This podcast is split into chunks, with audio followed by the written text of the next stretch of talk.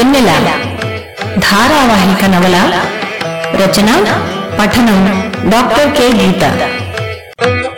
భాగం నలభై రెండు జరిగిన కథ అమెరికాలో తన తల్లికి స్నేహితురాలు స్త్రీలకు సహాయం చేసే సంస్థ సహాయను నడిపే ఉదయన్ని కలవడానికి వస్తుంది సమీర. నాలుగు నెలల గర్భవతి అయిన సమీర తనకు విడాకులు తీసుకోవాలని ఉందని అందుకు దోహదమైన పరిస్థితుల్ని చెబుతుంది. ఉదయిని తన్మయి కథ చెప్తాను. విన్నాక ఆలోచించుకోమని చెప్తుంది సమీరతో. చుట్టాల పెళ్ళిలో కలుసుకున్న తన్మయి శేఖర్లకు పెద్దవాళ్ళ అనుమతితో పెళ్ళి జరుగుతుంది. పెళ్ళైన మరుక్షణం నుంచే శేఖర్ అసలు స్వరూపం బయటపడుతుంది. మొదటి సంవత్సరంలోనే అబ్బాయి పుడతాడు. కష్టం మీద తన్మయి యూనివర్సిటీలో ఎంఏ పాస్ అవుతుంది. తన్మయి ఆశయాల్ని భరించలేని శేఖర్ గొడవ చేసి ఇంట్లో నుంచి వెళ్ళిపోయి విడాకుల నోటీసు పంపుతాడు. తన్మయి కష్టపడి జేఆర్ఎఫ్ సాధిస్తుంది. ఎన్నో రోజులు పోరాడి చివరకు శేఖర్కు తనే విడాకులు ఇస్తుంది. హైదరాబాద్కు దగ్గరలో తన్మయికి లెక్చరర్గా ఉద్యోగం వస్తుంది. మరుసటి వారంలో ఇంటికి వెళ్ళి బాబును తీసుకుని వచ్చింది తన్మయి. వంట సామాన్లు సర్దుకుంటుంటే అనుకోకుండా దుఃఖం ముంచుకొచ్చింది. ఈ సామాన్లు నావి ఈ వంటగది నాది ఈ ఇల్లు నాది అని అందరిలానే అమాయకంగా కలలుగన్న సగటు యువతి తను. అందులో ప్రతి ఒక్కటి ఎక్కడెక్కడ కొన్నది ఇంకా తనకి గుర్తే. నిజానికి సంసారానికి కావలసిన వంట సామాన్ల వంటివన్నీ తల్లే ఇచ్చి పంపించింది. కాని కొత్తవి కాకుండా అప్పటికే ఏళ్ళ తరబడి వాడుతున్నవి ఇచ్చి పంపించిందని శేఖర్ తల్లి చీవాట్లు వేసింది. తల్లి తను ఇంట్లో వాడుతున్న సామాన్లు తను కట్టుకున్న చీరలు ఇచ్చిందంటే వాటిలో తల్లి ప్రేమ ఉందని తన్మయి భావించినా అతను అతని తల్లి మాత్రం పాతవి వదిలించుకోవడానికి చేసిన కుట్రగా చూశారు. తల్లి ఇచ్చిన సామాన్లు చూసినప్పుడల్లా అతను విసుక్కోవడం చూసి అవన్నీ పక్కకి పెట్టి కాసిన్ని కొత్త సామాన్లు కొంది తన్మయి. అలా పూర్ణా మార్కెట్లో కొన్న చిన్న మజ్జిగ కవ్వము జల్లెడా కనిపించాయి. ఆ రోజు ఇంకా తనకి జ్ఞాపకమే. కొత్తగా సంసారం పెట్టిన రోజులు. అతను ఊర్లో ఉండేవాడు కాదు కాబట్టి సంసారానికి ఏది కావలసినా తనే వెళ్ళి కొని తెచ్చుకునేది తన్మయి. పక్కింటి అమ్మాయి సలహాతో ఇంట్లో జల్లెడ కవ్వము కొనడానికే కాకుండా వారానికి సరిపడా కూరలు కూడా కొని తెచ్చుకోవడానికి పూర్ణా మార్కెట్ బస్ ఎక్కింది తన్మయి. రద్దీగా ఉన్న జగదాంబ జంక్షన్ను పరికించి చూస్తూ చుట్టూ ఉన్న సినిమా హాళ్ళ గురించి కబుర్లాడుకునే జనాలకు అతీతంగా ఆకాశం కేసి చూడసాగింది తన్మయి. చిరుజల్లు కురవడానికి సిద్ధమైనట్లు మబ్బు మబ్బుగా ఉంది. పూర్ణా మార్కెట్టు రోడ్డుకి ఇవతల ఆగి అటువైపు దాటుకుని ద్వారం దాటి లోపల అడుగు పెట్టగానే వాన కురవకుండానే జల్లు కురిసినట్లు చిత్తడిగా ఉంది. బురదలోనే త్రోవ కట్టు ఇటు కూరగాయల నుంచి వంట సామాన్ల వరకు దుకాణాలు. కొన్ని నేల మీద గోనుసంచెల మీద కొన్ని బండ్ల మీద కొన్ని చిన్న దుకాణాలుగాను. వచ్చిపోయేవారిని తోసుకుంటూ ఉమ్ముకుంటూ తిట్టుకుంటూ హడావుడి పడుతున్న జనం. చేతి సంచిని భుజాన తగిలించుకుని చిన్న చేతి పర్సుని జాకెట్టులో దాచి చీర కుచ్చిళ్ళు పైకి దోపుకుని అతి కష్టం మీద కావలసిన సామాన్లు కొనుక్కుని బయటపడింది తన్మయి. మజ్జిగ కవ్వము జల్లెడల వైపు తదేకంగా చూసింది. ఇలాంటివి తన కంట పడకుండా ఉంటేనే తను మనశ్శాంతిగా ఉండగలదు. తన దగ్గర ఉన్నవి తల్లిని తీసుకోమని ఇంట్లో ఉన్న పాతవి తనకి ఇమ్మని అడిగింది. ఏమ్మా మీ ఆయన మొదట్లో చేసిన నిష్ఠూరం చాలదా? పాతవెందుకులే? నువ్వెలాగూ నేను ఇచ్చినవి పక్కనెట్టి కొత్తవి కొనుక్కున్నావుగా? ఇన్నాళ్ళుగా అవి ఇక్కడే పడున్నా నేనెప్పుడూ వాటిని వాడలేదు అంది జ్యోతి నిష్ఠూరంగా. తన్మయికి కాళ్ళల్లోకి నిస్సత్తు వచ్చింది. అతనెప్పుడో తల్లిని బాధించిన మాట వాస్తవమే. అందుకు ఇప్పటికీ తను బాధపడుతుంది. కాని తను ఇప్పుడు వాళ్ళ కూతురు మాత్రమే. ఇంకా పాతవన్నీ గుర్తు తెచ్చుకుని తల్లి తనని ఇలా నిష్ఠూరమాడడం ఎందుకు? అంతటితో ఆగకుండా తన్మయి తల్లిని తనతో రమ్మని అడగగానే తనతో రావడం ఇష్టం లేనట్లు ధ్వనిస్తున్న గొంతుతో అస్తమాటు నీ వెనకాల తిరుగుతూ ఉంటే ఇక్కడ నాన్నగారిని ఎవరు చూస్తారమ్మా? ఇదేమన్నా మీ అత్తగారిల్లా మంది మార్బలం ఉండడానికి? వాళ్ళంటే జమీందారులు డబ్బుకి లెక్కలేదు వాళ్ళకి. అయినా వాళ్ళకి వీళ్ళకి ఆయన్ని ఇక్కడ అప్పగించి రావడం నాకు సుతరాము ఇష్టం లేదు అంది. అంతేకాదు కనీసం మాట వరుసకైనా కసిని ఉప్పు పప్పులు పట్టుకెళ్ళమని కూడా ఇవ్వలేదు. ఆడించిన పంట బియ్యం అదే రోజు ఇంటికి వచ్చాయి. అక్కడికి తన్మయి నోరు తెరిచి అడిగింది. ఇక్కడి నుంచి అంత దూరానికి బియ్యం పట్టుకెళ్ళడం ఎందుకు? అక్కడే కొనుక్కో అంది జ్యోతి. మనసులోనే నిట్టూర్చుకుంది తన్మయి. తనకి అతనితో కలిసి ఉన్నప్పుడు బాధలే విడిపోయాక బాధలే. తనలాంటి దౌర్భాగ్యపు బతుకు పగవాళ్ళకు కూడా కలగకూడదు. ఇప్పుడు తను ఒంటరిగా ఉంటుందన్న సత్యం తెలిసి తల్లి ఇలా సూటిపోటి మాటలతో విధిస్తూ అంటి ముట్టనట్లు ఎందుకుంటుందో అర్థం కాదు. ఆ రాత్రి తన్మయి రైలెక్కిందే గాని నిద్ర రాలేదు. తెల్లారగట్లెప్పుడో కణకణా మండుతున్న కళ్ళని బలవంతంగా మూసుకుంది. అంతా నా దురదృష్టం అనుకుంటూ.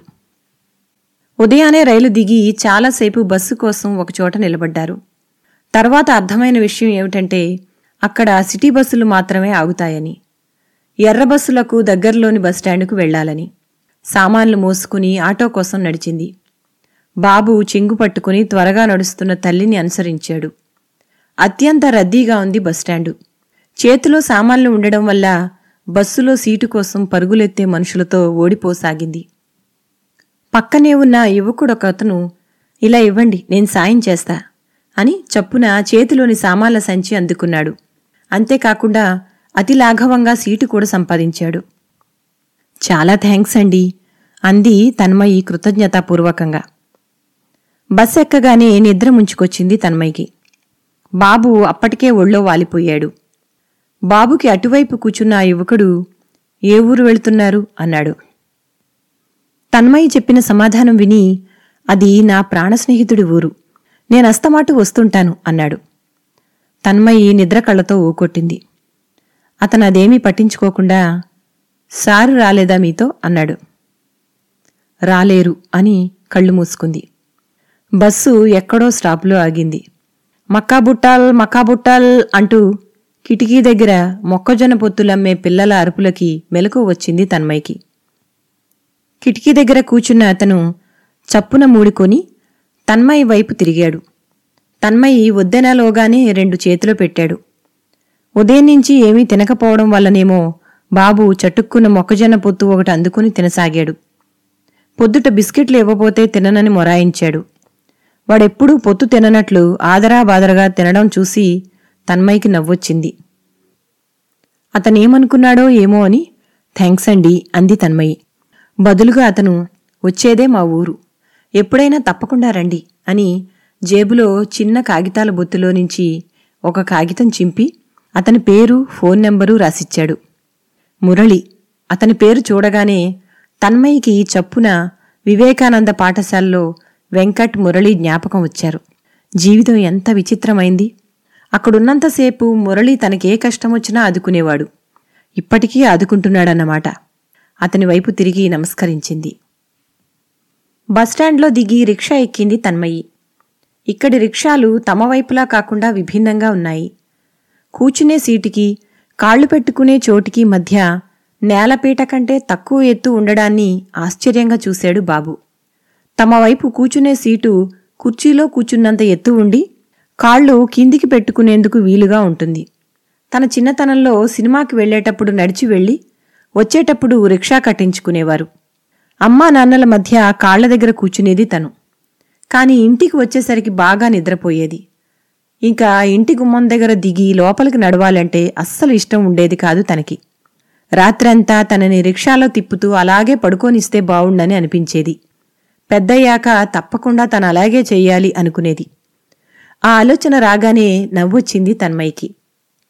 పక్కనే కూచుని కబుర్లు చెప్తున్న బాబు తల నిమురుతూ వాడి మెరుపు కళ్ళల్లోకి చూడసాగింది తన్మయ్యి కబుర్లలోనే నిద్రలోకి జారుకున్నాడు. నిశ్చింతగా పడుకుని నిద్రపోతున్న చిన్నారి తలని ముద్దాడింది. వాడికి తన తల్లిదండ్రుల దగ్గర ఎంత దగ్గరతనం ఉన్నా తనతో ఉన్నప్పుడు ఉన్న హుషారు వాడికి అక్కడున్నప్పుడు ఉండదు ఎందుకో. తనకి కూడా వదిలొచ్చేటప్పుడు ఎప్పుడూ వాడి బెంగచూపులు తనని వెంటాడుతూనే ఉండేవి.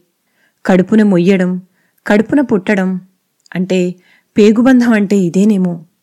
ఇక మనం హాయిగా ఉందాం నాన్న అంది ఆప్యాయంగా వాణ్ణి దగ్గరికి హత్తుకుని. బాబుని ఊర్లో మంచి స్కూల్లో జాయిన్ చేసింది. స్కూల్ యూనిఫారం పుస్తకాలు పుస్తకాల సంచి టిఫిన్ బాక్సు వాటర్ బాటిల్ వంటివన్నీ కొంది. వచ్చే ముందు ఐస్ క్రీము ఫైవ్ స్టార్ చాక్లెట్ల వైపు చూపించాడు బాబు. కొంటాను గాని ఏదో ఒక్కటే అంది. కాసేపు అటు ఇటు ఉగిసలాడి చివరికి ఐస్ క్రీం కావాలన్నాడు. ఇంటికి నడుస్తుండగా అమ్మా మనం రేపు ఫైవ్ స్టార్ చాక్లెట్ కొనుక్కుందామే అని ముద్దుగా అడిగాడు బాబు. పసివాడితో అలాగే అని అబద్ధం ఆడడం ఇష్టం లేదు తన్మయ్యకి. లేదు నాన్న ఇలాంటివి మనం నెలలో ఒక్కరోజు మాత్రమే కొనుక్కుంటాం అంది సాలోచనగా. అర్థమయ్యి కానట్టున్న వాడి ముఖం చూసి అమ్మకి వచ్చే జీతంలో మన ఖర్చులు పోను కొంత దాచుకోవాలమ్మా అనుకోకుండా మనకి కష్టం వచ్చిందనుకో మనకి డబ్బులు ఎవరిస్తారు చెప్పు అంది. ఏదో అర్థమైనట్టు తలూపాడు వాడు. ఇంటికి రాగానే పుస్తకాలన్నింటికీ అట్టలు వేసి పేర్లు రాసింది. ఒక అర ఖాళీ చేసి వాడి స్కూలు వస్తువులు సర్దిపెట్టింది. రెండో రోజే స్కూలు బస్ ఎక్కనని పేచీ పెట్టాడు బాబు. ఏంటమ్మా? గోముగా అడిగింది తన్మయి. స్కూటర్ల మీద బళ్ళ మీద తల్లిదండ్రులతో ముందు వెనక కూచుని వెళుతున్న పిల్లల వైపు చూపించాడు. తన్మయి మనస్సు చివుక్కుమంది. తండ్రి గుర్తుకు రాకుండా పెంచాలని ఎంత తపన పడుతున్నా కుదరడం లేదు. ఎలా? ఆలోచించే కొద్దీ తలనొప్పి రాసాగింది తన్మయ్యకి. అనుకోకుండా మన్నాడు కాలేజీలో టైపిస్టు చిట్టులో చేరుతరా మేడం? అని అడగగానే ఒప్పుకుంది. అప్పటి వరకు అసలు చిట్ అంటే ఏమిటో ఎందుకు అంతా ఇలాంటివి కడతారో తెలియదు తనకి. ఒక్కసారి డబ్బు అవసరమయ్యే మనలాంటి మధ్యతరగతి వారికి వడ్డీ తక్కువ మార్గం ఇదొకటే అన్నాడు టైపిస్టు మొదటి నెల డబ్బు కట్టించుకుంటూ. ఆ మరుసటి రోజు నుంచి సెకండ్ హ్యాండ్లో లేడీస్ బండి ఎవరైనా అమ్ముతారేమోనని పేపర్లో లోకల్ ప్రకటనలు వెతకసాగింది తన్మయి. ఆ సాయంత్రం కిరసనాయల ఒత్తుల స్టవ్ వల్ల బాగా మసిపట్టేసిన గిన్నెలను తోముతున్న తన్మయ్య వైపు చూస్తూ గ్యాస్ కనెక్షన్కి అప్లై చేయరాదు మేడం అంది తాయిబా. అప్లై చేసిన సంవత్సరం దాకా రాదట కదా అంది తన్మయి. ముందు స్టవ్ కొనుక్కో మేడం. కనెక్షన్ వచ్చేవారికి నా కాడ డబుల్ సిలిండర్ నువ్వు ఒకటి వాడుకో అంది. గ్యాస్ స్టవ్ సిలిండరు అని తన దగ్గర ఉన్న కాస్త డబ్బులు ఇలాంటి వాటికి ఖర్చు పెట్టడం కష్టం. అదే చెప్పింది తాయిబాతో. అయ్యో! మాలాంటి వారందరూ డబ్బులు మస్తు ఉండే అన్నీ కొనుక్కుంటారా మేడం? అంది నవ్వుతూ. సాయంత్రం వాయిదా పద్ధతిలో స్టవ్వు మిక్సీల వంటివి అమ్మే దుకాణానికి తీసుకెళ్ళి భయ్యా మా మేడంకి మంచి స్టవ్ చూపి అంది. ఆ ముందు డబ్బులు ఎలా కట్టాలో కనుక్కోకుండానే అంది తన్మయి అడ్డు తగులుతూ. అరే మా కాలేజీలో మేడం మీరు. ఏది నచ్చిందో ఫస్ట్ చూసుకోనండి. మీకు నచ్చిన వాయిదాలో పైసలు కట్టండి అంటూ దుకాణదారు రెండు మూడు స్టవ్లు చూపించాడు. అందులో నాణ్యమైన కంపెనీ స్టవ్ చూపించి ఇందులో కాస్త రేటు తక్కువది చూపించండి అంది. అతను లోపల నుంచి మరొక రెండు పట్టుకొస్తూ వాయిదాల వివరాలు రాసున్న ఒక అట్టముక్క తెచ్చాడు. అన్నిటికన్నా తక్కువ ఖరీదు స్టవ్కి నెలకు వంద చొప్పున పన్నెండు నెలలు కట్టాలి. దాని అసలు ఖరీదు తొమ్మిది వందలే. కాని వాయిదాలో పన్నెండు వందలు కట్టాలి. తన్మయి తటపాటాయించడం చూసి మీకు పదకొండు వందలకే ఇస్తా. మొదటి నెల మాత్రం రెండు వందలు కట్టి తీసుకెళ్ళండి అన్నాడు అతను. తాయిబా నవ్వుతూ ఏం భయ్యా మాకెన్నడూ ఇవ్వకపోతివి అంది. మేడం ఏడుకెల్లో ఇడికొచ్చింది. మనం మంచిగుండాలే కదా అన్నాడు అతను. తన్మయి పరసులో నుంచి రెండు వందలు తీసి అతని చేతిలో పెట్టింది. స్టవ్ మంచిగుంది. గిట్లనే నెలకు వస్తువు జమకూర్చుకో మేడం. సంవత్సరం ఏ పాటికి? సామాన్లు ఒక్క తడవకుంటే ఎప్పటికీ పడుంటాయి అంది తాయిబా స్టవ్ తన్మయ్య చేతిలో నుంచి అందుకుని నడుస్తూ. సామాన్లు ఒక్క తడవకుంటే ఎప్పటికీ పడుంటాయి. తన విషయంలో ఇదెప్పుడూ నిజం కాలేదు.